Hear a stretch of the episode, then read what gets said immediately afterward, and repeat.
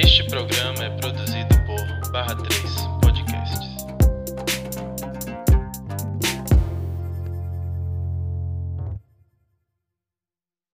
Oi, listers! Estamos de volta com mais um episódio do Lista Preta Podcast. E nesse episódio estaremos discutindo sobre Hollywood, estereótipos racistas e whitewashing. Meu nome é Atailon. Eu sou Alexandre. E eu sou Clara. Nós somos o Lista Preta Podcast. Estamos aqui no milionésimo dia de quarentena.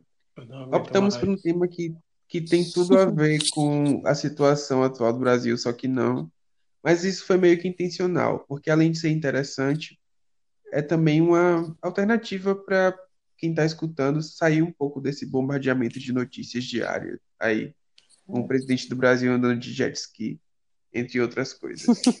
entre outras coisas. Descansar um pouquinho. Com certeza. A cabeça das notícias. Antes da gente começar, já queria deixar claro que não é nossa intenção, de forma alguma, fazer com que os filmes que serão citados aqui sejam cancelados por vocês, nem nada do tipo. Não estamos pedindo para vocês odiarem os filmes, nem os artistas, nem nada parecido com isso.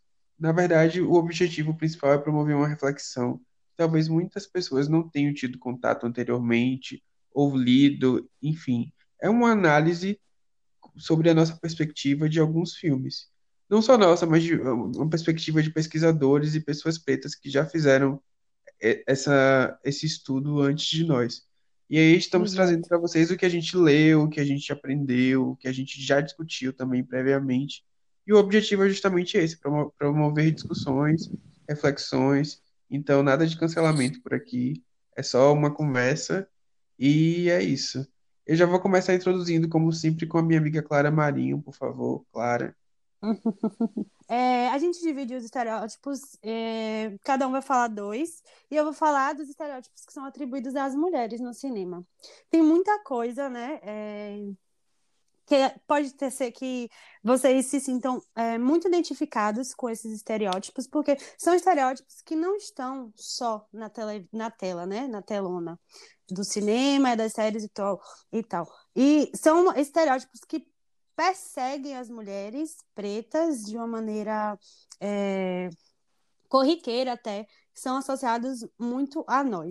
O primeiro, que é extremamente problemático e tem muitas é, nuances assim de violência mesmo, violentas desse estereótipo, é o estereótipo da mulher preta raivosa, da mulher negra raivosa todo mundo pensa aí, visualiza a cena, você vai ver uma personagem na sua frente batendo palma, falando alto, mexendo a cabeça, estalando o dedo.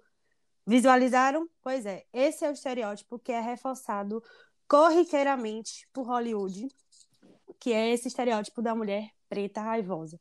É um estereótipo que é, coloca a mulher no oposto da mulher branca. Quando esse estereótipo foi criado, ele foi criado assim para opor tudo que a mulher branca era. A mulher branca da época performava uma feminilidade, uma educação na fala, é, uma ponderação nos gestos, e essa mulher preta raivosa era o inverso de tudo que a mulher branca representava. Então, ela não pondera a fala, ela fala com voz alta, ela bate palma, ela chama atenção para demarcar mesmo locais e espaços que são permitidos ou não para as mulheres, né?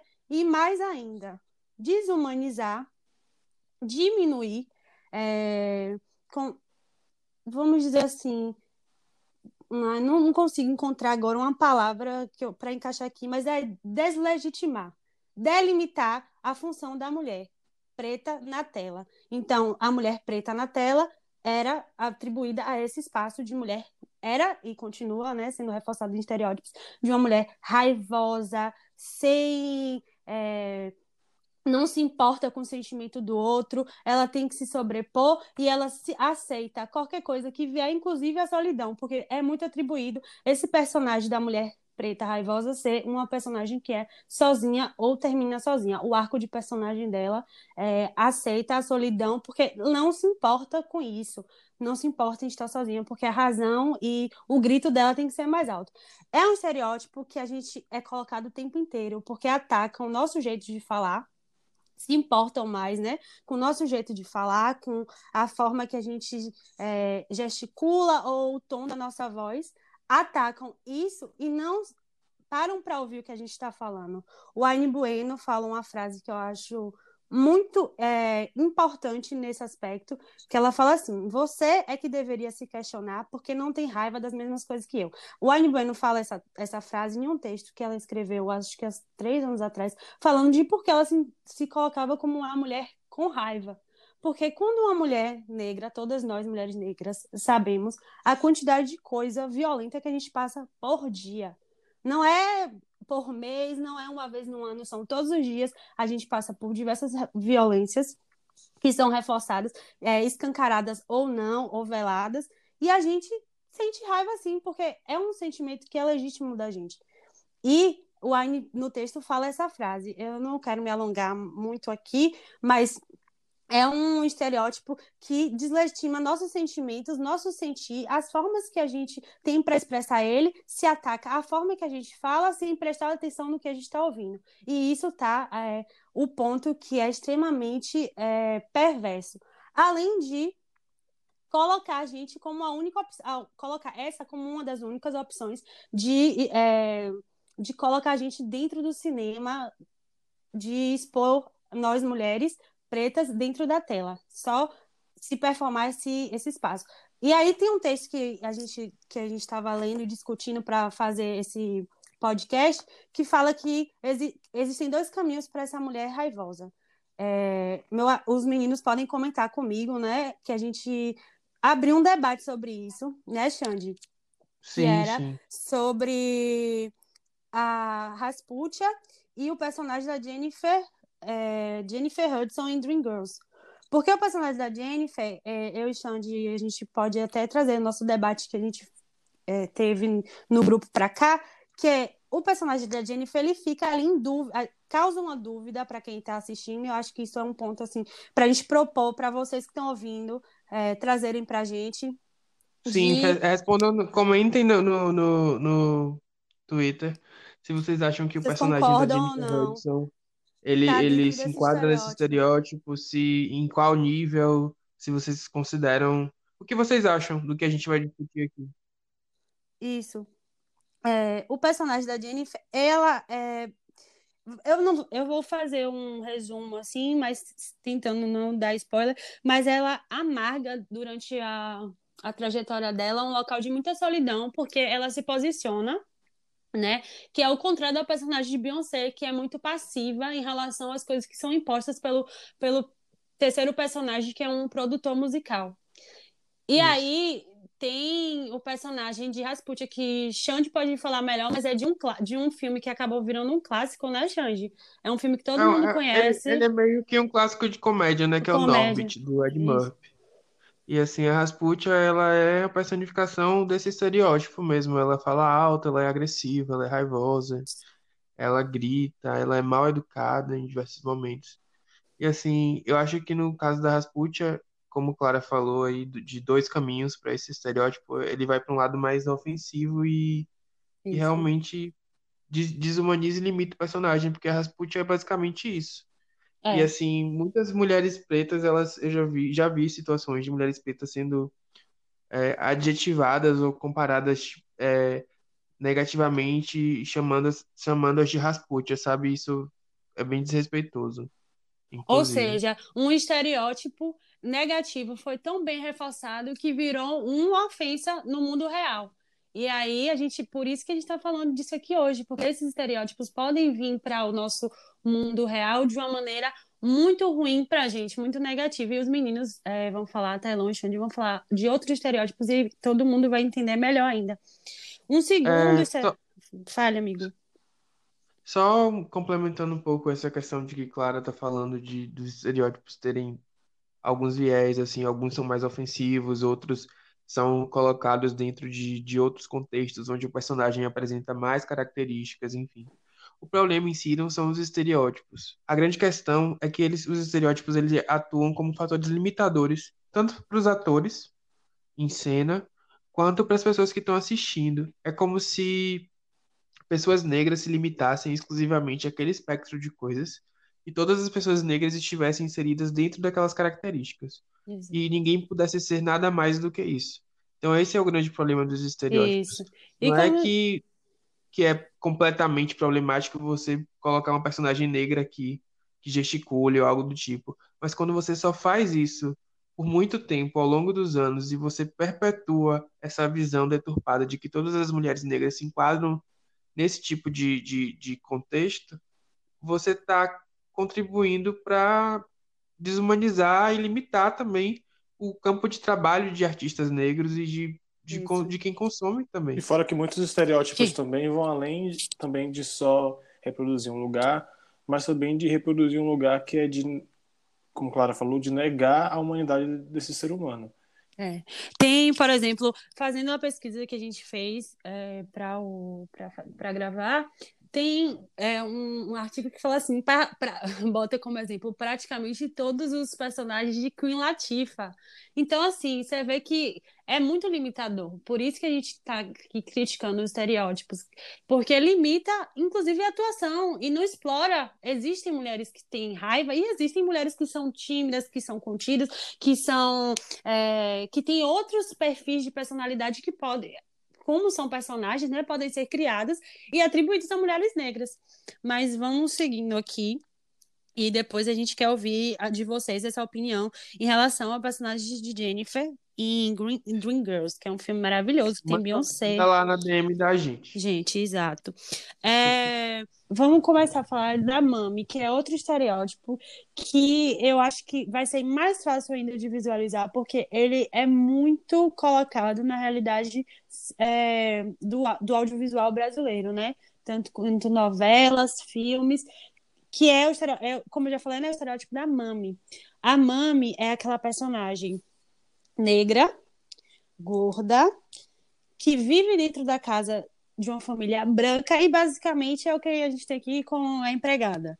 A mulher que está ali para servir, não tem nenhum arco na história da Mami. A Mami, o único papel da Mami é ser a pessoa que serve, que não tem os sentimentos, não tem é, família, não tem trajetória. A trajetória dela é toda a trajetória da família que ela trabalha. E ela é a pessoa sensata, que cuida, que dá amor, que dá carinho, mas não só fica dentro, não se desenvolve o personagem, a gente não sabe do que, que a Mami gosta, do que, que a Mami não gosta, se alguém gosta da Mami, se a Mami tem relações, e geralmente é, é proposital, é um personagem. Esse nome, Mami, é, vamos dizer que é um, um nome de estereótipo em homenagem primeira a personagem de Hate McDaniel, não sei se eu tô é, falando correto o nome dela, a como o nome disso, a pronúncia do nome dela. Mas Hate foi uma Tá mulher, correto, né? tá correto. Hate Tá correto, né, amigo? É, foi a primeira mulher. Olha, olha como isso é dicotômico. Hate foi a primeira mulher a ganhar o Oscar. Uma mulher negra, a primeira pessoa negra a ganhar um Oscar em 1940, é, com a personagem dela com o mesmo nome, Mami, e por isso esse estereótipo interpretando em Um Vento Levou. Ela interpretou um personagem cha- chamado Mami e O Vento Levou com esse perfil. Ela tinha a função de servir a personagem principal, defender, porque era uma personagem que tinha ali as questões dela, que era um pouco é, rebelde, e a Mami defendia, a Mami dava conselho, mas isso era a única função da Mami, é, da Hate, que era a Mami nesse filme. A eu falo dicotômico desse, dessa questão do primeiro Oscar ser para um papel que reforça um estereótipo racista, foi porque é, a gente está falando do ano 1940. Para Hate, no caso, né? Para Hate McDaniel tá dentro do da cerimônia do Oscar, olha só, foi a primeira pessoa negra a estar sentada, não uma pessoa em pé trabalhando, servindo, mas estar sentada em uma mesa, mas com a ressalva de ser uma mesa no fundo da cerimônia e ela sentada sem nenhum colega é, de elenco. A- ela não pôde nem abraçar os colegas dela de elenco quando ela ganhou, porque o contexto dos Estados Unidos ali era aquele contexto do apartheid, né? É, tem É, só abrindo um parêntese Isso. no que você falou, Clara, para quem quiser, a gente tem uma thread falando um pouco sobre a trajetória da Hate McDaniel, que depois disso ela continuou interpretando empregadas pelo resto da vida, E além disso, tem uma série na Netflix nova de Ryan Murphy, Hollywood, que ela não é bem um relato real de Hollywood nos anos 40 e 50, mas tem uma personagem que é justamente interpretada pela Queen Latifah, que é a Rachel McDaniel. E ela tem algumas cenas muito interessantes, inclusive no sétimo episódio, falando sobre tudo isso aí que Clara colocou. Então, quem quiser assistir, fica a dica. E outro Pode estereótipo, Clara. assim, também, né? Outro estereótipo muito interessante que eu acho que é massa a gente fazer essa relação também com o contexto brasileiro, né? A gente traz esses, esses estereótipos que são da- do cotidiano, assim, mais é, estadunidense, mas muitos têm relação também com o que a mídia brasileira reproduz, né? E o estereótipo da Mami, eu acho que a gente pode associar muito facilmente ao estereótipo da tia Anastácia, né? Que todo mundo conhece a tia Exato. Anastácia do sítio do Pica-Pau Amarelo, criado pelo extremamente racista, né? Monteiro Lobato. Impronunciável, quero- não gosto nem de pronunciar o nome dele, mas enfim, que é justamente essa posição de inferioridade, servidão que a mulher negra é colocada. E nesse lugar também de empregada, que vai dedicar toda a sua vida em prol da família branca, que é meio que né, uma mulher negra de estimação daquela mulher branca, daquela família branca, Isso, né? Que exato. tá- não tem aquela história contada, mas a história dela gira em torno de servir essa, essa família principal, do enredo principal. Isso. É uma. Fica preso num discurso ideológico assim de subserviência da mulher Exatamente. preta tá ali exclusivamente para servir a família. E isso é muito corriqueiro e ainda mais é muito reforça muitos estereótipos racistas na nossa sociedade como um todo, assim, na nossa realidade. Quantas vezes a gente ouve, né, é, de famílias brancas eh, se referindo a sua empregada como é quase da família é da família, então ela não liga para isso. Aconteceu aqui no Brasil durante essa quarentena, eu não vou citar nomes da, da, pessoa, da pessoa que fez isso, inclusive uma atriz conceituada brasileira, só não vou citar o nome, mas ela falou: não, ela pode ficar aqui na quarentena, ela não tem família, ela é quase da família. Gente, eu- aí eu pergunto: é quase da família? Tá no testamento? Ah, então tá, vamos seguindo aqui nos É comentários. Isis Valverde Porque o nome é do seu baú. É, só, só continuo completando isso de, de que a Tailão falou. É, aqui no Brasil, a gente tem realmente muitos exemplos. Solange Couto já falou sobre isso uma vez. Isso. E ela passou a vida interpretando interpre- em- em- Empregadas empregadas domésticas. domésticas, mais de 20 empregadas domésticas. As próprias atrizes que fizeram Tia Anastácia, ao longo da sua carreira, elas continuaram interpretando esse tipo de papel. Agora imagina para um ator o quão limitador isso não é, você ter que fazer o Isso. mesmo personagem todas as vezes. A Não porque você inteira. não é talentoso ou porque você não tem capacidade, mas porque as pessoas só te enxergam dessa forma. Dessa É maneira. meio louco. Quer dizer, é, é, o, é, é o papel que a sociedade lê as pessoas negras e aí é, querem projetar isso. Eu, eu acho que a arte serve muito para propor novas perspectivas, mesmo que sejam utópicas, mesmo que, se- mesmo que sejam muito distantes da gente. E uma arte que propõe sempre o mesmo papel para a gente, o que, que essa arte está querendo dizer para a gente, sabe? É isso que eu deixo de reflexão aqui nesse momento. O que que essa arte que só coloca a gente como raivosa, descontrolada, ou então a que tá ali para servir, o que que quer propor pra, gente isso? Quer reforçar coisas que a gente luta em constância para modificar. Mas um último comentário da, da, da Mami e da Hate em si é que é um, um dado curioso e muito triste. Hate, quando morreu, ela morreu jovem, com 57 anos, é uma idade que é super jovem. É, e quando ela morreu, ela pediu para ser enterrada. Era o único desejo dela, que ela fosse enterrada num, num cemitério que é para os atores de Hollywood. E é, para choque da gente aqui na pesquisa, ela não pôde ser enterrada nesse cemitério, porque esse cemitério Meu só Deus. enterrava brancos. Então, a violência é muito é em muitos níveis, né? A violência Até simbólica a são em muitos níveis. Exatamente. Eu trouxe o Jim Crow. É, o Jim Crow, ele começa lá com Thomas Rice, que era um, que era um comediante nova-iorquino, nascido no século XIX. Ele, comediante branco e tal, ele estava querendo ter ideias, assim, de, de como melhorar o show. Ele teve a brilhante ideia de visitar o sul dos Estados Unidos. E lá ele percebeu que os brancos chamavam seus escravos de, de crow, que é corvo em inglês. E os escravos, eles tinham um- um- uma lenda, uma canção que falava de uma lenda e de, de uma lenda mística que era a figura do Jim Crow. ele pegou essa canção, adaptou, é, se pintou de preto, fez blackface, como a gente chama hoje em dia, né?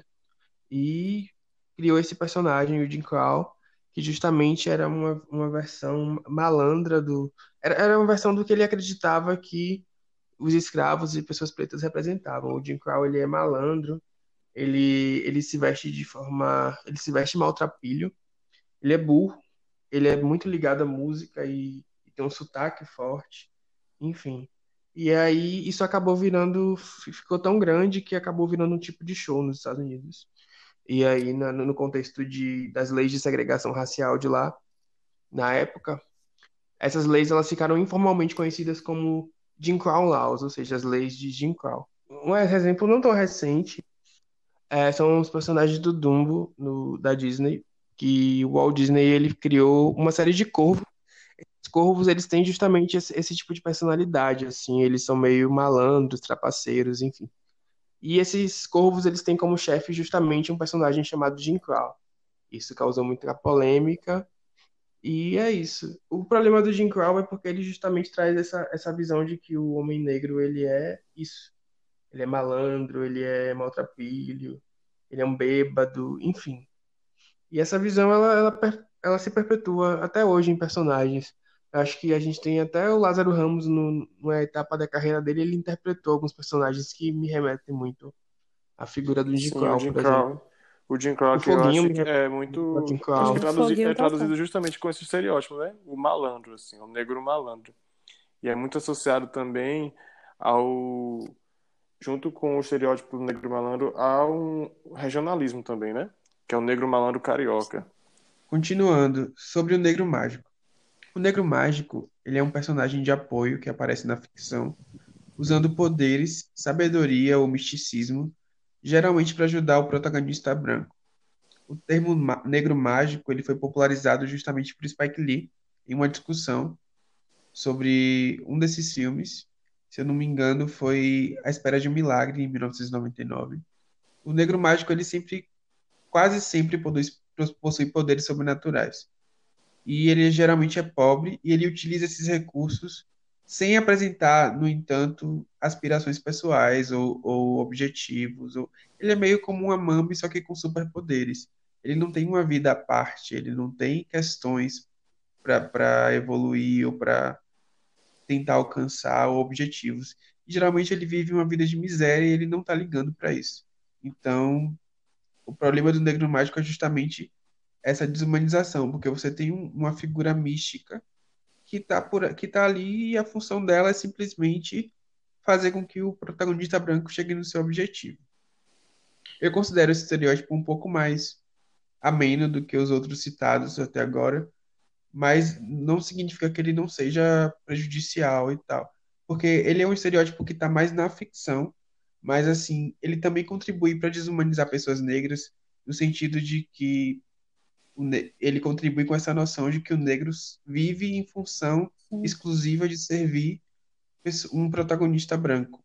E aí essa noção fica meio que, que é meio que convertida no mundo real em outros, outras significações e outras, enfim, outra série de, de, de demonstrações. E no final das contas, o negro mágico ele não salva o dia por mérito próprio ou competência, mas sim por seus poderes místicos. Isso acaba reforçando justamente essa ideia de que pessoas negras são seres exóticos. Essa ideia vem desde a escravidão, desde a, do, do, do, imperialismo no, no, nos países mais pobres, enfim. E aí eu acho que isso perpassa pela religião também. Alguns exemplos de filmes onde esse personagem aparece, como eu já falei, A Espera de um Milagre, é, O Todo-Poderoso, Um Sonho de Liberdade e o mais recente, Loja de Unicórnios, com Samuel L. Jackson. Além disso, todo e qualquer filme do Morgan Freeman, né? Só falando em Morgan Freeman, a gente pensa em, em, em Negro Mágico. É um fato. É. Inclusive aquele vídeo dele falando lá que, que, a gente é só não pensar sobre racismo, que o racismo acaba. É, é um bom o erro. exemplo de, de declaração a não se dar. Exatamente, melhor ficar não calado. Tem, não tem muito a ver com o assunto, né? Mas é, é eu sempre gosto de comentar. Importante, é alfinetado. E é basicamente isso. É, vou passar agora para Tailon, que ele vai falar os dois que ele pesquisou. Tailon, por favor. Então, a gente, eu trouxe dois, dois estereótipos aqui para a gente discutir. que são eles, né? O Mandingo e o Uncle Tom, ou Tio Tom. Então, o Mandingo é basicamente um estereótipo que é promovido inicialmente pelos senhores de engenho, em que eles eh, estimulavam a desumanização do homem negro, né? O homem negro escravizado que era associado a animais, de uma forma que a noção do homem negro era extremamente sexualizado, era aquela questão do, do pênis enorme, selvagem, tipo animal, bruto, primitivo, aquela coisa criminosa, né? E aí o homem negro era associado a essa questão também do ser indomável e que tinha um grande instinto sexual que representava um perigo de perverter né, as filhas brancas, angelicais e as esposas dos senhores brancos. E o que isso, o que isso provocava, né? Era uma lógica, é, um lógico incentivo ao linchamento e ao assassinato dos homens negros, que eram sempre associados a, a uma atitude de violência sexual às mulheres brancas, às mulheres brancas angelicais, e nesse lugar também de desumanização do homem negro, sempre associado a, a animais. E aí, né, alguns, alguns, algumas produções cinematográficas que a gente pode colocar essa narrativa é justamente um filme que se chama Mandingo, em que um, uma, tem uma plantação de escravos no sul dos Estados Unidos e o proprietário treina seus escravos para lutar, para ser, ser campeões, e aí um desses escravos acaba se apaixonando pela sobrinha dele, e aí a sobrinha branca, inclusive, né? E aí ocorre toda uma trama que associa justamente, né, essa questão do homem negro animal pervertendo a sobrinha branca, e tem todo um contexto que gira aí nesse lugar de desumanização e de considerar o homem negro nesse lugar do pervertimento sexual e da grande tara sexual. Eu acho que uma opinião, né, que esse é um, eu acho que de todos que a gente apresentou aqui no, na questão dos homens, esse é o mais cruel com o homem negro, porque ele é muito, muito, muito reforçado na nossa sociedade o tempo inteiro, o tempo inteiro, né? É, vocês como homens pretos podem falar com total propriedade.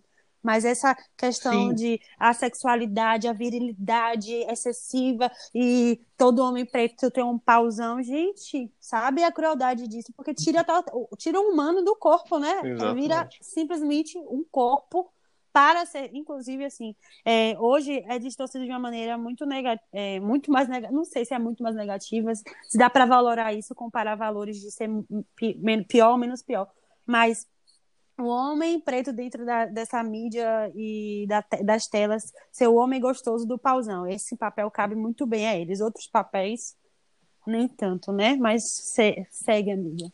É, falando sobre ainda sobre essa questão, eu acho que o, o mandingo ele não é só um estereótipo de hipersexualização, né? Ele também é de marginalização e que ele tem consequências muito pesadas, como essa visão de que homens negros são agressivos e que vão atacar mulheres brancas inocentes. E, e, e, sabe, tem implicações muito maiores do que só essa questão da hipersexualização, que também já é muito grande e afeta muito a, a nossa vida afetiva. Um exemplo disso é o que aconteceu em Olhos que Condenam, né, que é uma série baseada em fatos reais. Quem não tiver assistido ainda, eu recomendo. Que foram justamente jovens negros que foram presos foram que foram condenados, né, por crimes que eles não cometeram, por um crime que eles não cometeram. E essa história se repete muito. Então eu acho que ele é realmente um dos estereótipos mais pesados dos que a gente citou aqui. É, é isso, né? Todos os estereótipos que são associados ao homem negro, eles vão gerar essa visão, né, do homem negro enquanto uma máquina violenta e uma desumanização e criminalização, né? Porque o homem negro ele está geralmente suscetível à violência justamente nesse âmbito mais urbano e da rua, né? Então, enquanto a gente discute que a violência da mulher negra, ela é, sobretudo, né, uma violência bem urbana, mas sobretudo violência doméstica, eu acho que tem esses, essas duas facetas. Isso. O homem, ele está suscetível mais a ser, a ser violentado no âmbito da rua. E justamente essas questões. Isso. Então, vai ser sendo considerado criminoso, violentado pela polícia, sendo considerado criminoso, é, frente a uma mulher branca. Então, em todos os âmbitos negativos. E aí tem uma questão também que foi em 2008 que rolou uma capa da Vogue, né? E aí tinha um jogador de basquete, LeBron James, e tinha a nossa ilustre Gisele Bündchen. LeBron. E aí, a capa da revista era basicamente uma releitura daquela cena de King Kong, que, que King Kong segura aquela mulher loira e tal. E era ele segurando Gisele, assim, tipo, uma cena extremamente bizarra que faz alusão, assim, como ele fosse o King Kong e Gisele, aquela mulher branca. Então, justamente reforçando esse lugar, né? Além de, além de terem esse, essa coragem de associar um homem negro a um macaco, né? Que eu acho que não passou. Isso. Por às vezes não perceberem ele, Crivo. né? Tipo, senso nenhum, exatamente, né? Ainda, Crivo nenhum. ainda associa um animal, esse lugar de- do primitivo, e o animal é o quê? Um macaco. Exatamente. E o homem mal, o macaco é o Gente, homem negro. Como fazem uma capa dessas, meu Deus? Eu fico, eu fico também me perguntando sempre como é que essas coisas chegam é, nas bancas de revista, né? Como é que conseguem finalizar para entregar pro, pro mundo? Ninguém, ninguém questionou. Aí a gente vem para uma crítica Não tem É, gente de preta. equipes né? mara... É isso, equipes ma- brancas, porque para pessoas brancas isso vai passar batido, vai ser Não vai ter ninguém. ok, né? e, e mesmo que, e mesmo que se o tenha. Lista Preta também é Sim, consultoria, às vezes tá? mesmo que se tem. Quem quiser o nosso serviço. E, é, e às vezes mesmo que se tem alguma pessoa preta lá na equipe, né? Vai ser justamente aquela pessoa preta que não tem voz. Então, tipo, a voz dela vai ser Isso. minimizada e, tipo, não tem importância, né? Por aí vai. Então, o Lista Preta também é um serviço de consultoria, quem quiser pagar pra gente. A- ajudar vocês a não cometerem Nenhum erro. esse tipo de absurdo. Exato. Vocês podem falar com a gente. O telefone aí tá no, no Twitter, o e-mail, Lista preta acessória. Então, outro estereótipo que a gente- eu trago aqui pra gente discutir é o do Uncle Tom, que é traduzindo o do tio Tom, né? E aí, fazendo um resgate histórico, vamos, vamos lá. Esse estereótipo, ele começa em mil, lá em 1875, quando uma escritora chamada Ha- Harriet Beecher, uma escritora abolicionista de Connecticut, ela lança um romance anti-escravista chamado A Cabana do Tio Tomás, né? E aí, nesse livro, contava a história de, Uncle Tom, que é um escravo idoso que terminou espancado até a morte por se negar a colaborar com o seu dono a contar o paredeiro de escravos que tinham fugido. Então, Uncle Tom, ele tem um, esse lugar de mártir, de símbolo de denúncia dos maus tratos e dessa crueldade da escravidão. Porém, né, os brancos sulistas ficaram pults revolts, né? Assim como como hoje. Uma nada nada parecido, né? Bem Uma coisa bem distante, bem distante. Vamos distante pensar assim, brancos realidade. sulistas sempre causando alguma coisa, né? Alguém fazendo alguma coisa ruim para o E aí o que acontece, né? Eles ficaram putz revolts, reescreveram essa história para apresentar em shows, usando justamente a ferramenta da blackface, e aí colocando o Uncle Tom como um grande defensor da escravidão e um grande amante de brancos no geral, assim. E aí ele ficava nesse lugar também de dedurar e atrapalhar a tentativa de resistências negras. Em resumo, né? Era um grande escroto, assim. Escrotão. E aí, adivinha qual versão ficou mais famosa?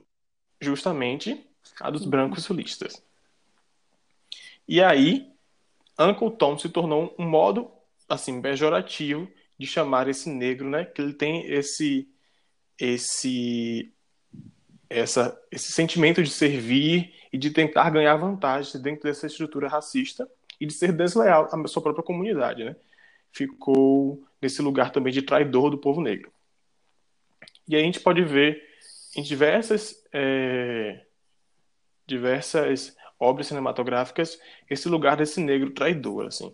Então, a gente pode ver, por exemplo, o personagem de Samuel Jackson em Django Livre, em 2012, 12, é um exemplo assim nítido disso. E eu acho que em algumas telematurgias brasileiras também, principalmente novelas, a gente vê esse lugar, né, que justamente é aquele negro que é o capataz, né? Capitão, Capitão do do mato. É, Mato? Capitão do Mato, isso mesmo. Confundi, Isso. Capitão do Mato. E aí, nesse lugar, esse negro que ele tem um pouquinho mais, né, de poder, mas aí tá nesse lugar Isso. de também de ser o preto E é- traidor, de atrapalhar a, a resistência negra e de estar naquele lugar também de, de até mesmo de confundir, de certa forma, o debate racial que vai ser embutido, mesmo que indiretamente em alguma telema- de- telematurgia, te- teledramaturgia. E aí fica nesse lugar de tanto também de reforçar aquelas narrativas de que ah, negros também colaboraram para a escravidão, negros também colaboraram para o racismo, negros também escravizavam é, os próprios negros. Isso. Então fica nesse de reforçar esse debate do negro traidor e de também de desassociar e tentar desassociar toda a resistência negra.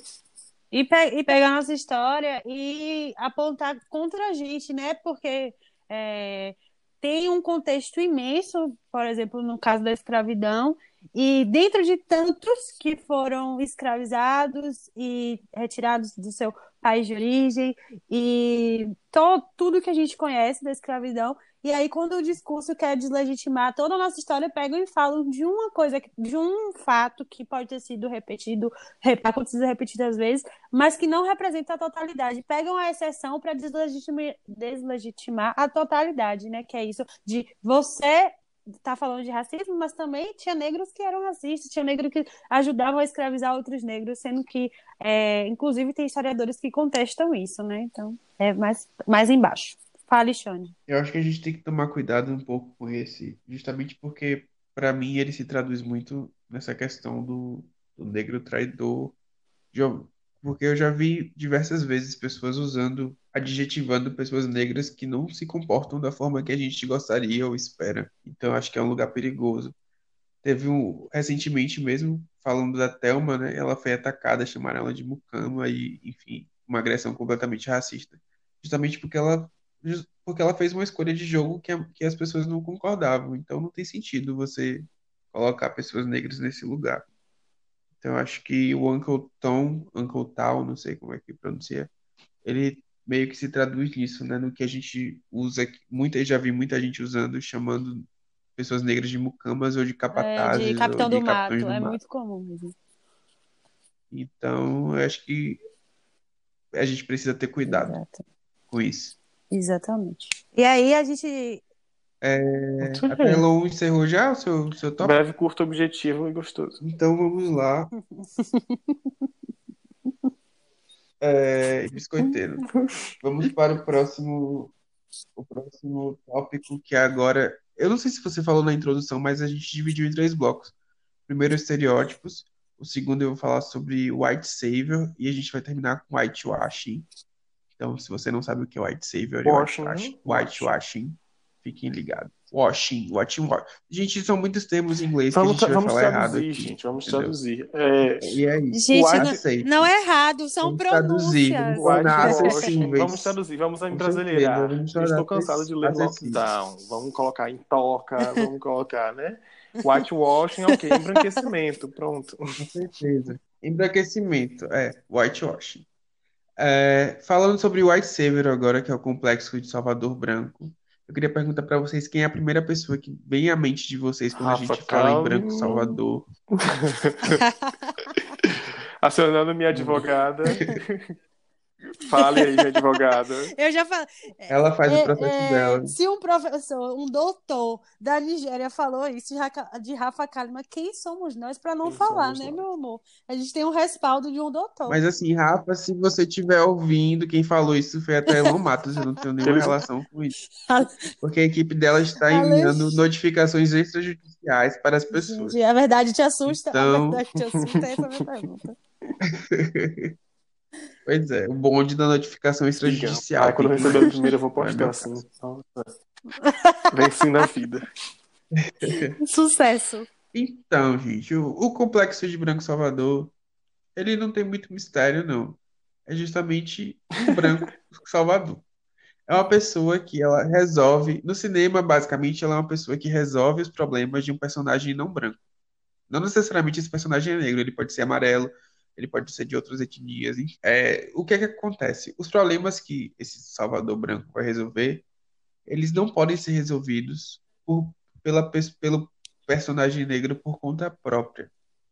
O Salvador Branco ele acaba fazendo uma jornada de autoconhecimento que termina com mesmo resgatando a minoria étnica que ele tanto defende do seu cruel destino e se sentindo bem consigo mesmo o, o filme, os filmes de White Savior, em geral, eles geralmente são feitos para que pessoas brancas se sintam bem a respeito da forma que elas encaram minorias marginalizadas. Isso acontece muito em Hollywood e é muito recorrente. Exemplos mais recentes que eu posso citar aqui são Green Book e The Help também. É. Uma outra coisa sobre White Savior é que muita gente pode falar assim: ah, mas esses filmes são baseados em fatos reais. Todos os filmes de White Savior são baseados em fatos reais. Mas só porque uma história é baseada em fatos reais não significa que ela não foi distorcida. Até E porque esse é existe. justamente o problema. Dentro do roteiro, eles acabam falando. Até porque existe White Savers na vida real, né? Então. Pois é. A arte imita a vida. Eu A tô- arte imita a vida. Com certeza. O, a- o White Savior pode estar sentado no seu sofá agora, né? É isso que eu deixo aqui de mensagem para todos os nossos seguidores. É, eu acho que é um, é um. Pinta muito assim como todas as pessoas que o White Savior vai servir, vai tocar, vai salvar, como pessoas completamente impotentes e que não tem nenhuma outra opção, sendo que tem opções óbvias debaixo dos nossos olhos, mas não tem nenhuma outra opção que não seja a, ao branco ali salvando e sendo protagonista da história do outro, né? Porque já não basta ser protagonista da sua própria história, tem que ser protagonista da história dos outros também. É isso. No caso do White Savior, a distorção da narrativa faz com que ele protagonize o filme e não o personagem Isso. negro. Então, o personagem negro acaba sendo um acessório para ele embarcar nessa jornada aí de crescimento pessoal. E amigo, isso é tão confortável para eles que só um parêntese em relação a isso, durante nossa, minha pesquisa para a gente fazer aqui, eu vi que a maioria dos, é, dos filmes que tem persona que tem esse enredo, né, que é, tem esse, essa base de história, a maioria dos filmes ganharam Oscar. Então, tipo assim, é, é muito massagem no, Sim, sim. é muito Massagem ma- é no uma, é ego uma massagem deles. assim, na culpa, exatamente, na culpa e no ego. Na, acho que nem culpa no ego mesmo no ego deles. Então, a maioria dos filmes ganhou um Oscar, seja de atriz, seja de ator, seja da própria história. Então, assim, né? Sandra Bullock Acho ganhou que é a o forma Oscar no deles de filme de dizer-. O Acho que a forma deles de dizer, Ali. estamos é, né, colaborando com a luta negra. Olha que bonitinho. Nós apoiamos sua luta. Mas só quando a gente protagoniza, tá? Isso. É, o grande problema de White Savior não é que tem uma pessoa ajudando outra, porque as pessoas se ajudam. Isso não acontece com tanta frequência quanto nos filmes, mas as pessoas na vida real se ajudam. O problema é que o White Savior ele acaba aparecendo como a única possibilidade daquele personagem negro ou da, da- das, das minorias marginalizadas, em geral, que são representadas nos filmes. Ele, e ele reforça uma representação de, onde, das relações raciais, onde características como bondade, empatia, reflexão, coragem, elas são consideradas inatas a pessoas brancas. Isso. E o protagonismo do- da- das minorias, que, ou geralmente do personagem negro, ele é apagado, reduzido e coloca no centro da narrativa Eu acho que a justamente gente tem um esse exemplo Salvador branco. nítido da nossa maior White Savior, que é a Princesa Isabel. Eu acho que não tem maior White Savior na nossa história que a Princesa Isabel. Que aí coloca justamente no lugar, né, de que ela foi a principal responsável pela abolição da escravatura, sendo que sabemos, né, Isso. e não é, só não é só eu que estou dizendo a minha opinião, né? Mas diversos historiadores reforçam isso, de que também é uma narrativa de apagamento de toda a luta negra de resistência que já existia e que estava forçando a essa lei ser assinada, né? Então não foi ela por É, pura e fruto da espontaneidade e de querer a liberdade, né? E essa essa progressão da sociedade, né?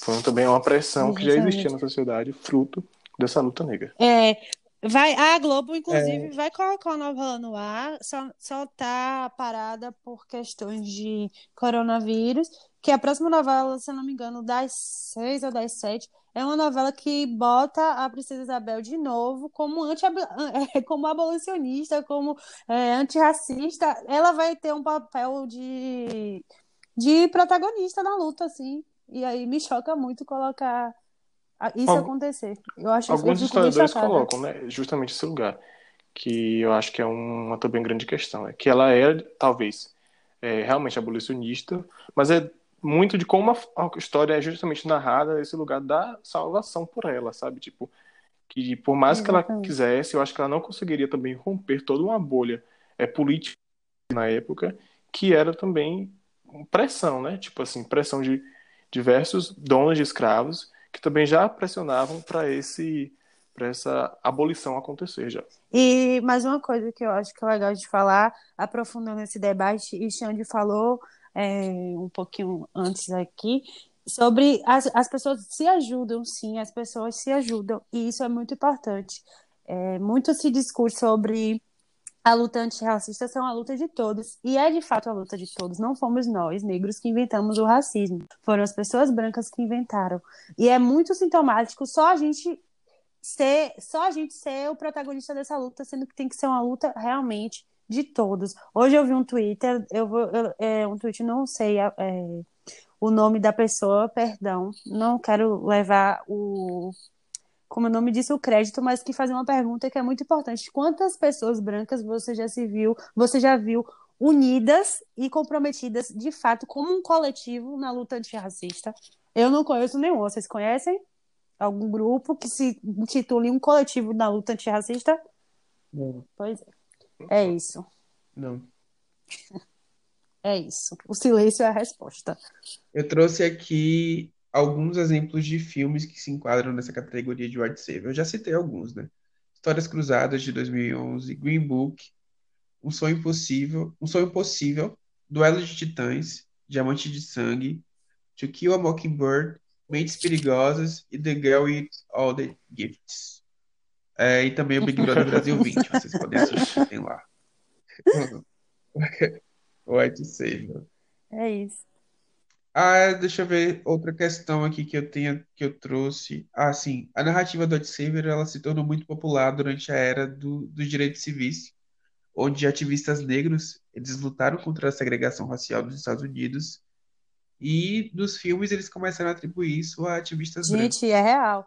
Hairspray Foi é essa um questão filme que confundiu, que difundiu. retrata exatamente o que Xande acabou de dar como, como exemplo aqui. Hairspray é o filme que uma pessoa branca. O filme é um musical, eu adoro musical. O filme não está cancelado, tá, gente? Mas é um filme que tem um personagem que também, não é só isso, mas também performa a- essa função de White Savior. É, Trace, Trace Tumbler Root, que é a personagem principal, que praticamente é a pessoa que puxa é, uma marcha contra a segregação, porque por questões do filme que quem assistiu vai entender o que eu tô falando, quem assistir vai entender também. Assistam Hairspray e vão ver se vocês não acham que a Trace está performando ali o White Savior na- no, no filme. É, um exemplo é a Viola Davis. Ela falou que ter se arrependido de ter interpretado a. Aff, calma, gente. Força. É, uma coisa que eu falei sobre as narrativas serem distorcidas, isso não é factoide, tá? Isso é um fato. E se você for procurar em cada filme específico, ele- eles vão ter particularidades de questões que foram distorcidas. No caso de The Help, por exemplo, a própria Viola Davis, ela declarou ter se arrependido de ter feito o filme, basicamente porque o ponto de vista das empregadas não foi considerado pela produção. Já no caso de Estrelas Além do Tempo, tem uma cena muito específica onde o personagem de Wal Harrison, personagem do Kevin Costner, ele permite a Catherine que ela acesse a sala de controle para assistir o lançamento do foguete que ela ajudou a criar. Na realidade, isso nunca aconteceu. A própria Catherine já afirmou que o personagem que, que ela não assistiu o lançamento de sua mesa. E esse personagem de Kevin Costner, ele foi inventado, ele não existia na vida dela. Ele foi colocado ali justamente para ser o Salvador Branco, a pessoa que ajuda ela a ter reconhecimento dentro da NASA. E isso não é verdade. Então, se você for procurar cada filme a fundo, você vai perceber essas distorções de narrativa que parecem muito aleatórias, mas quando você vai observar de, de um ponto de vista, de, um ponto de vista mais geral, ela tem esse padrão que é justamente colocar pessoas brancas Salvadores, como exatamente. salvadores. Servem essa lógica, né? e é basicamente isso. É isso, gente. Se vocês não concordarem com algum filme, porque sempre tem alguém que não, não concorda com algum filme, vocês podem falar lá no Lista Preta. A gente pode responder vocês ou não. Depende da nossa Mas a gente vai responder. Mas é isso. E, e também vocês podem Outros trazer filmes. outros filmes. Vai ser muito legal. A gente pode fazer uma nova thread só com contribuições de filmes que a gente é, debateu aqui hoje. A gente pode fazer uma. Não, vamos ver, né? Vamos ver se vocês vão contribuir o suficiente para fazer. Nós vamos disponibilizar tudo que a gente já escreveu no Twitter, também de thread sobre isso, os textos que a gente usa como base, enfim. Tá tudo lá. Vamos pular agora de white savior para whitewash. Embranquecimento. Embranquecimento. Sou eu. E aí a Tailon que vai falar Então, aí agora. vamos lá. Então. E aí agora entramos num novo bloco, que é justamente discutindo whitewashing. Whitewashing, gente, traduzindo aí, né, literalmente, significa essa lavagem branca, que a gente pode traduzir melhor como embranquecimento mesmo. Então, whitewashing, eu vou passar, a partir de agora chamar de embranquecimento, né, porque chega de termos em inglês, né, chega de lockdown, já brincamos com isso. Então, é uma prática já antiga dessa indústria cinematográfica americana, que consiste basicamente em escalar um elenco de atrizes e atores brancos para interpretar papéis de raça, cor ou etnias diferentes, né? Então, como asiáticos, latinos, negros e indígenas.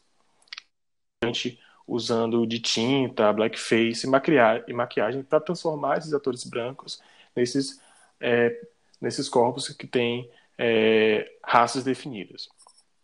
Não que o branco não tenha, mas ele não se constitui né, enquanto raça, ele não se acha enquanto branquitude. Ele não se organiza, É, né, se como vê como raça. não raça, o ser humano padrão. E aí Exato. vamos lá.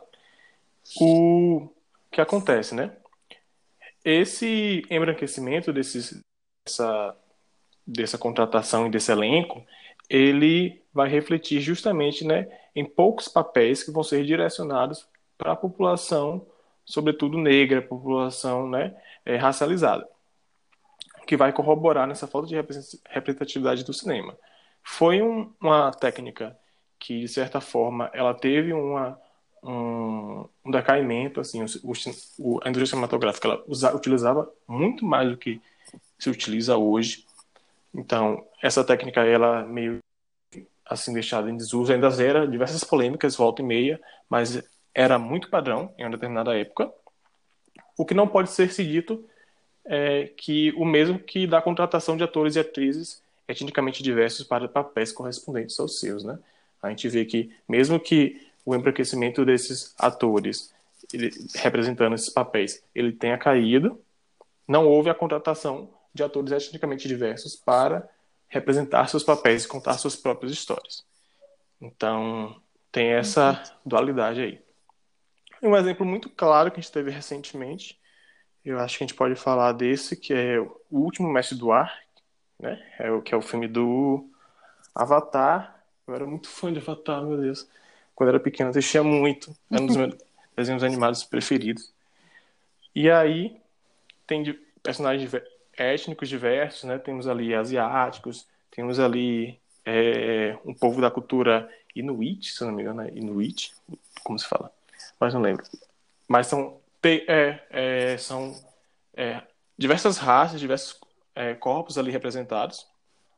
E no filme, que é de péssimo gosto, inclusive muito ruim, muito ruim o filme. E aí tem representado basicamente toda a o elenco do filme é branco. Outro exemplo recente também é do Cavaleiro Solitário de 2013, em que Johnny Depp interpreta nada mais nada menos que um guerreiro indígena estadunidense.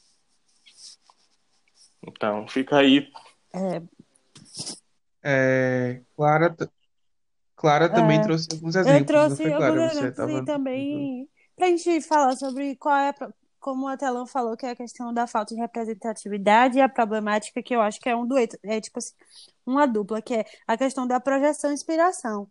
Como eu já falei no começo, a arte serve para várias coisas e a gente, nesse momento de quarentena, tá vendo como a arte é fundamental para a nossa so- sobrevivência e saúde mental. E aí, é, esse dueto, essa duplinha de projeção e inspiração, que é a gente está projetado na tela e a partir daquela projeção a gente se inspirar a modificar a nossa realidade ou então se ver, né?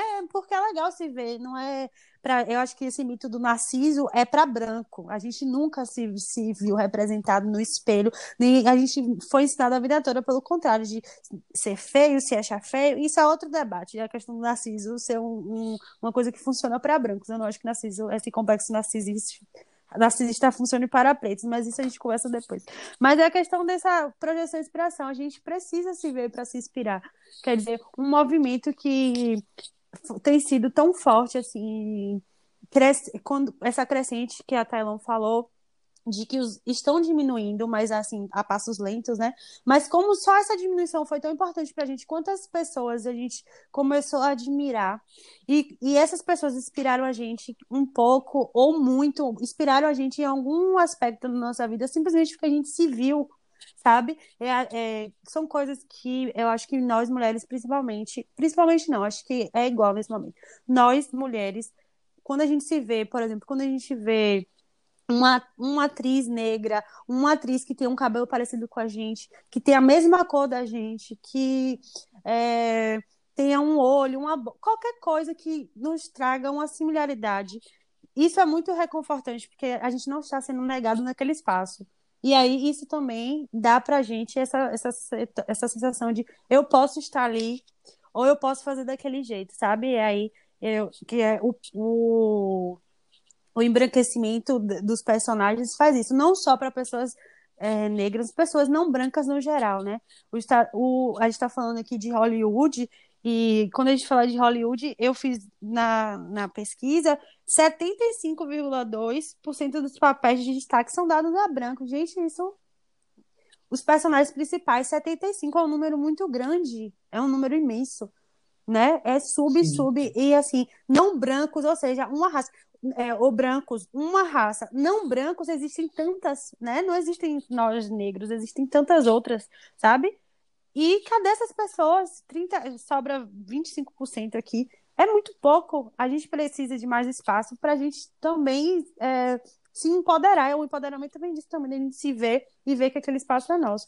Mas indo para exemplos que eu acho é, tem Michael B. Jordan e Quarteto Fantástico, ele foi atacado porque um quadrinho é, o quadrinho, quando foi feito nos anos 50, o personagem do quadrinho era branco.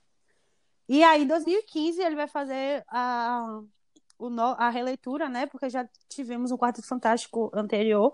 E ele vai fazer a releitura desse Quarteto Fantástico. E Michael B. Jordan não pode fazer esse papel, porque o papel no quadrinho era branco. Gente, alguém me explica? Porque, né? É, isso, eu queria colocar isso também, que é o, o outro lado, que não é outro lado. Que muita gente se questiona, né? Ah, quando tem um personagem, uma, uma pessoa branca fazendo o papel de uma pessoa negra ou de um personagem que era amarelo ou, ou que era dos povos originários, enfim, de outras, de outras raças em geral. A gente questiona e tal, e muita gente fica per perguntando, aí quando é o contrário, quando, por exemplo, esse caso do Bjorn, que ele fez um papel que talvez fosse de um personagem de, de para um, uma pessoa branca. Qual é a questão? Eu, essa questão do whitewashing é muito mais de mercado. Imagina como Clara falou que 75% dos papéis de Hollywood são para pessoas brancas, você tem 25 para as outras raças. Imagina que dentro disso, a maioria desses papéis são estereotipados, como a gente citou anteriormente. Então você tem um número muito pequeno de, de, de, de, de campo de atuação do que as pessoas negras ou de outras raças em Hollywood podem fazer Aí você pega esse campo que já é pequeno e você reduz ainda mais, colocando pessoas brancas para protagonizar personagens que não deveriam ser protagonizados por elas. Então não é um, uma relação de, de igualdade quando o B. Jordan faz um personagem que talvez fosse branco em outras, em outras versões, ou quando, por exemplo, eu esqueci o nome dela, mas ela, a menina que foi escalada para é, eu trouxe esse space, eu trouxe esse exemplo, amigo. Hailey, ba Hailey Bailey, o nome dela, Hailey Bailey. Hailey Bailey. Então, é, não é uma, não é uma questão simétrica. É, gente, então, e vamos ser, e vamos ser sinceros, não é a mesma né? coisa. Quanto menos branco, melhor. Pra... Branco só fez merda no mundo. Branco só fez merda. Então vamos ser sinceros. Então foda-se, eu quero mesmo um Quarteto Fantástico todo preto sabe? Tipo, ia ser muito foda. Preto, Pronto. exatamente. Gente, e, e o incômodo é tão, é tão racista, assim, no aspecto de. A, eles se incomodam quando são. É, nesse aspecto de embranquecimento, a gente fala, fala, fala. Tipo, não botem pessoas brancas para fazer papel de pessoas não brancas. E aí as pessoas, tá bom, ok, vira a cara. Quando, agir, quando acontece o contrário, de que pegam pessoas que não brancas para papéis, aí a, eles fazem também um, faz o chiado deles lá, porque é chiado, porque quando a gente fala, está na razão, 25%, gente, a gente tem que falar mais alto para a gente conseguir, mas vocês têm 75% da parcela, entende? Vocês, pessoas brancas, tem 75% da parcela, mas o incômodo desse 75% é não ver branco 100%, porque é isso que me choca, um personagem de uma sereia aqui é feita por uma mulher negra, Sim, sim. a gritaria que foi isso, gente, Pequena Sereia é um desenho animado, podia botar ela de qualquer cor. E pra mim, o mais chocante de todos, eu não sei se vocês vão lembrar disso, mas foi quando em Jovens em Titãs, que é aquela personagem Sim. estelar, que é uma personagem Sim, que na série é laranja, ela não ela é laranja ou rosa, dependendo da, da, da época que eles fizeram, porque era um desenho animado que eles fizeram live action, série pra Netflix. Que é a personagem de Ana Diop, foi uma mulher negra que interpretou ela.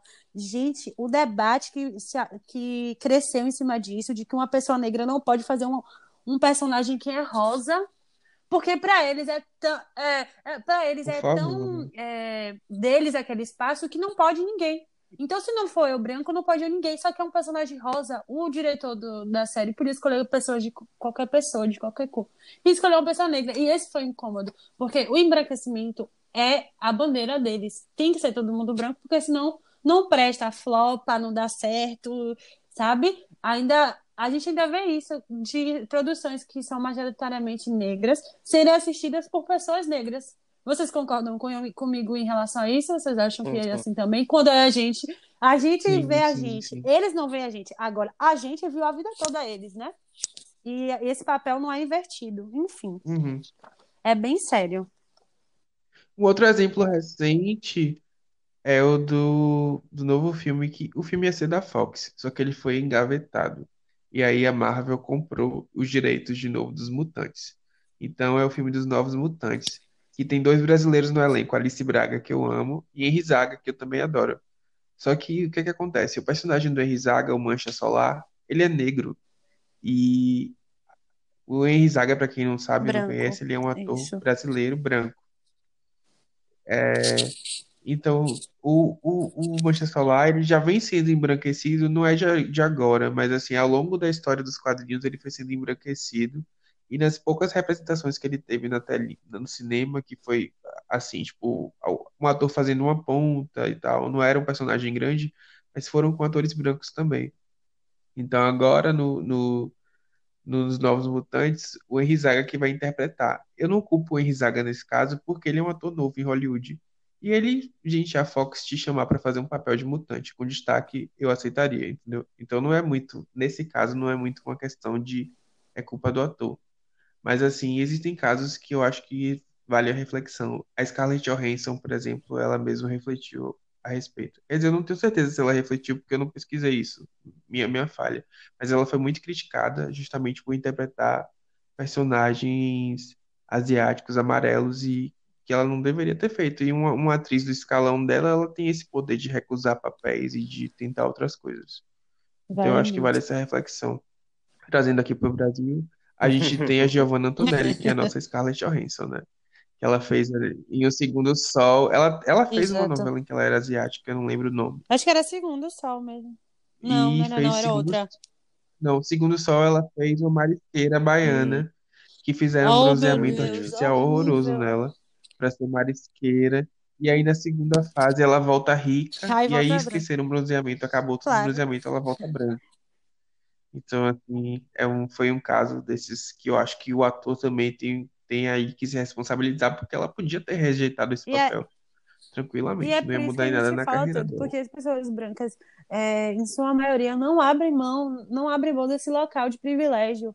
E aí a gente que tem que ficar falando alto o tempo inteiro, sendo que foi uma coisa que eles criaram, um problema que eles criaram pra gente, e a gente que tem que ficar gritando enquanto eles passam pacificamente pela vida. É complicadíssimo. O que, o, o, o que eu acho em todas essas questões que a gente trouxe hoje é que num, num, num mundo ideal, onde não existisse racismo, onde não existisse escravidão, não teria um problema da gente exibir alguns estereótipos ou, ou de pessoas de outras etnias inter- interpretarem papéis. Mas o que as pessoas precisam entender é que a gente vive num contexto, e dentro do contexto que a gente vive, pessoas negras são negadas o tempo todo. A gente não se vê nos lugares, a gente não se vê nos espaços.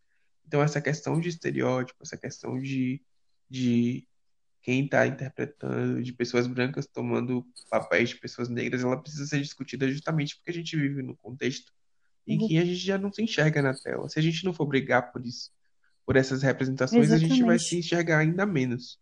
Então, isso é uma, é uma questão que para muita gente pode parecer desimportante ou menos ser colocada num lugar de menos Não- destaque, assim, Não luta prioritária. antirracista e tal. Mas ela tem uma importância muito Representativi- grande, muito representatividade é grande. muito grande. É isso, não formação assim, Essa é a da palavra. psique, né? A gente conversa muito sobre É. a representatividade na infância, de apontar caminhos possíveis para se seguir, sabe? Eu acho que enquanto trajetória de vida, sempre se espelha em alguém. Nossa, eu gostaria de ser que nem aquela pessoa, eu gostaria de seguir aquela pessoa, aquela pessoa me inspira. Então imagine quando você não tem, sabe, essa, essa pessoa assim, quando não se Isso. vê, nem- você não consegue nem se ver ela assim nos campos de atuação, você não consegue nem se ver nos campos de atuação. E perpassa muito por, sabe, como que você vai sonhar em alcançar aquele espaço se você nem se vê naquele espaço, sabe? Perpassa por isso, assim, tipo, como é que eu vou tentar chegar lá se eu não consigo nem me imaginar lá? É muito difícil também. Então, Exato. representatividade passa por essa questão e por a gente questionar a representatividade, né? Acho que tem esse lugar também de Isso. da gente pensar assim, não é representatividade é por representatividade. A gente não quer é, preto lá falando merda também, né? A gente tem vários pretos Isso. aí falando muita merda. Mas também de que a gente quer é, realmente pretos conscientes, assim, que vão questionar realmente é, o seu lugar, vão questionar o lugar onde estão e vão também se impor nessa luta contra o racismo e vão ter também essa consciência racial das estruturas que estão postas. Até porque a gente não é uma unidade, né? E não é uma tribo também, não é um grupo. Tem- Tem muita diversidade, tem muita diversidade de opinião, de colocação, e é- é isso, a diversidade que é importante nesse aspecto de construção do diálogo. Mas uma pessoa só, uma pessoa negra só em um ambiente que é majoritariamente branco, não é representatividade. É simplesmente um escancaramento do que não, do que não é representatividade. Se você tem um grupo de 10 pessoas, 100 pessoas e uma pessoa, porque assim, tem o que a gente vê na tela que a gente vê fora, o, o trabalho que é feito todo fora da tela. Tem figurinista, tem câmera, tem diretor, tem assistente de produção. Aí você tem um grupo imenso trabalhando e tem um ator negro na tela. Vocês acham que isso realmente, é, vocês, indústria cinematográfica, né, acham que isso é representatividade? Porque a gente quer os pretos em todos os ambientes, construindo também essas histórias, sabe? Páreo a páreo, lado a lado, dentro de todos os espaços. Tanto é, equidade nas câmeras, no figurino, no cabelo, na construção, no efeito especial. Porque são, a são ambientes que são majoritariamente brancos em tudo. E a gente quer também ser majoritariamente preto, a gente também precisa disso. E é isso, minhas contribuições hoje. É, foi, foi importante isso que você trouxe, justamente como um apontamento de solução. Acho que a principal solução para tudo isso que a gente expôs hoje é justamente que pessoas pretas escrevam, sejam roteiristas, sejam diretores, estejam atrás da tela, para fazer que, com que esses atores Exato. negros eles tenham esse destaque, esse A gente- espaço. A gente precisa de puxa muito a gente. Isso é uma característica que eu acho que quanto mais consciente a gente é, mais a gente faz isso, assim, consciente da gente- do que a gente é no mundo. A gente puxa uns aos outros. Você Uhum. vê que uma pessoa negra nunca vai subir sozinha, porque ela sempre vai levar alguém com ela. Isso é nosso, entendeu? Porque a gente sabe a dificuldade que é estar ali. Então, quando a gente chega, a gente precisa, de, precisa trazer outras pessoas. É, agora, meio que encerrando esse bloco, e para as pessoas que estão ouvindo, eu imagino que, que nesse momento, quem ficou até o final, ou concorda muito com o que a gente falou e está meio assustado com muitas coisas que a gente citou, ou acha que a gente é maluco e está falando besteira. Para os que concordam e que estão meio assustados, a gente vai citar alguns filmes que a gente gosta, que, que tem personagens negros que, na nossa opinião, eles, eles não se enquadram nos estereótipos que a gente citou hoje e que são filmes que têm esse, que, enfim, a gente vai explicar os motivos das- nossas indicações. Eu pedi para Clara trazer dois filmes e a Tailon trazer dois também, ou filmes e séries também. E eu trouxe dois. Então eu vou começar novamente como a gente sempre começa com Clara, por favor. Eu, Os filmes é, eu ou séries com os que você indica os filmes que eu ia indicar. É, eu achei que eram tristes, assim, falou sobre estereótipos e tal. E tem uma coisa que eu também acho complicada de que às vezes que não foi debatido aqui, mas que é uma opinião muito pessoal minha, que quando não é tudo isso que a gente falou, são histórias muito tristes. E que são histórias que podem ter um fundo de realidade ou muita realidade, porque a gente sabe muito do que é, o que é a nossa vida, o que a gente passa. Quando o Xande me pediu para trazer, uma, trazer filmes, é. eu ia trazer dois filmes que, a gente, que é, são filmes que são tristes, são, são histórias que são tristes, são dramas. E isso é uma opinião muito minha. Quando a gente não está nesses locais que a gente falou aqui, esses estereótipos todos, quando acontece de ter um filme com uma história é, que seja é, com muitos atores negros ou com alguns atores negros, a gente está sempre num, num, drama pesado, sabe? Eu sinto muita falta de filmes que sejam comédias românticas, comédias. É, eu sou muito fã de comédia romântica, comédias românticas, filmes que sejam mais leves e que simplesmente retratem pessoas negras fazendo coisas que elas fazem todo dia, que é viver, se apaixonar, se relacionar. Enfim. E aí o que a, a, é, eu resolvi trazer minha história, que é de Michelle Obama. Eu achei tudo porque é uma história de, de, é uma história que vence, é uma história que, que tem um final feliz e uma história que é completamente inspiradora para mulheres pretas, para homens pretos, para pessoas pretas como um todo, porque é a história de Michelle Obama, né? E ela é tudo. Então eu deixo aqui minha sugestão de minha história e só isso também hoje.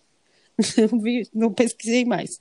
Tá, as minhas contribuições são duas horas. Até longe. Primeiro é o filme Queensland, então quem não assistiu esse filme, por favor, assista. Que entrou facilmente pro hall dos meus filmes preferidos. Eu acho que Queensley permite a gente ver é, o genocídio do Estado e a violência sobre a, sobre a população negra por outro ângulo, assim, sabe? Por um ângulo de rede, de afeto, de aliança que tem dentro da comunidade negra, por mais que tenha já dando um certo spoiler, assim, um final meio trágico, mas é um final também, de certa forma, muito inspirador. E, sabe, é uma narrativa que vai, eu acho que além desse ato de perpetuação da violência do racismo sobre o corpo negro, que muitos de nós já conhecemos, mas também perpassa por esse, por esse olhar carinhoso, sabe, sobre essas estratégias de solidariedade da comunidade negra que se tornam, de certa forma, uma política de sobrevivência. Eu acho que perpassa por esse ângulo, assim, e Queensland é muito inspirador, é sobre, assim, nós por nós, basicamente. E a outra obra que eu quero indicar é A Live do Emicida. Quem não assistiu, pelo amor de Deus.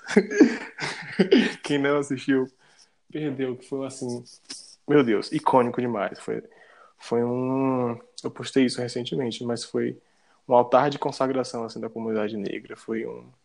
de comunhão, foi muito lindo, assim, sabe? E ver todo mundo... No Twitter, em outras redes sociais, postando, postando como as obras do Emicida perpassou por diversos momentos da vida de cada um, sabe? Perpassa por esse lugar também da representatividade, sabe? De, ao longo da sua história, você se vê tendo um cantor que está ali meio que narrando sua história, sabe? Narrando um momento que você está vivendo, e um cantor que, de certa forma, lhe é espelho, sabe? Se parece com você. Então foi muito bonito ver pretos e pretas, sabe? Compartilhando esse momento durante a live do Emicida, que foi esplendorosamente gigante, assim. Foi muito Sim. bonito, foi muito bonito mesmo.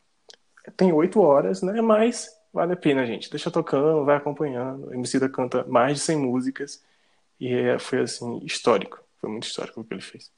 É... Os filmes que eu, que eu vou indicar são mais... Porque além do, do cinema negro e tal, a gente ainda tem as questões dos filmes LGBT com personagens negros que são muito, muito poucos, muito escassos. Então eu vou trazer, na verdade, um filme e uma série que eu indico para qualquer pessoa assistir, principalmente quem quiser entender um pouco sobre relações de poder dentro do, do da comunidade LGBT.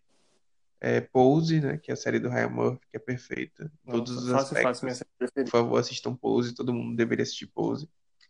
E o filme, é, o filme é Moonlight, que é um meu filme, um dos meus filmes favoritos, eu também sempre indico. Ele não é só um filme LGBT, ele é um filme sobre masculinidades negras. Ele discute e traz sobre um de um viés justamente não estereotipado é, homens negros e, e ele discute essa, essa masculinidade. Ele é um filme muito profundo, além do fato de que ele ganhou o melhor filme no Oscar e é considerado por muitos críticos o melhor filme da década. Então, ele é triste. Mas assim, ele não tem um final trágico também. Então, é um meio, é um meio termo, digamos assim. Mas fica a indicação. Uhum. Eu vou indicar também, já que vocês indicaram um pouco, eu vou indicar também Ah, filmes de super-heróis. Hum, Assistam Tudo. Pantera Negra, assistam Raio Negro, enfim. Eu, eu, eu, Isso. pra mim, esse é o tipo de, de, de filme É que eu isso. queria ver. Por isso, Desculpa eu não quem sou gosta de filme anti-tristeza, mas é de que tipo, é drama, muita de- coisa de- difícil pra gente gente, ainda não ter dá pra mim.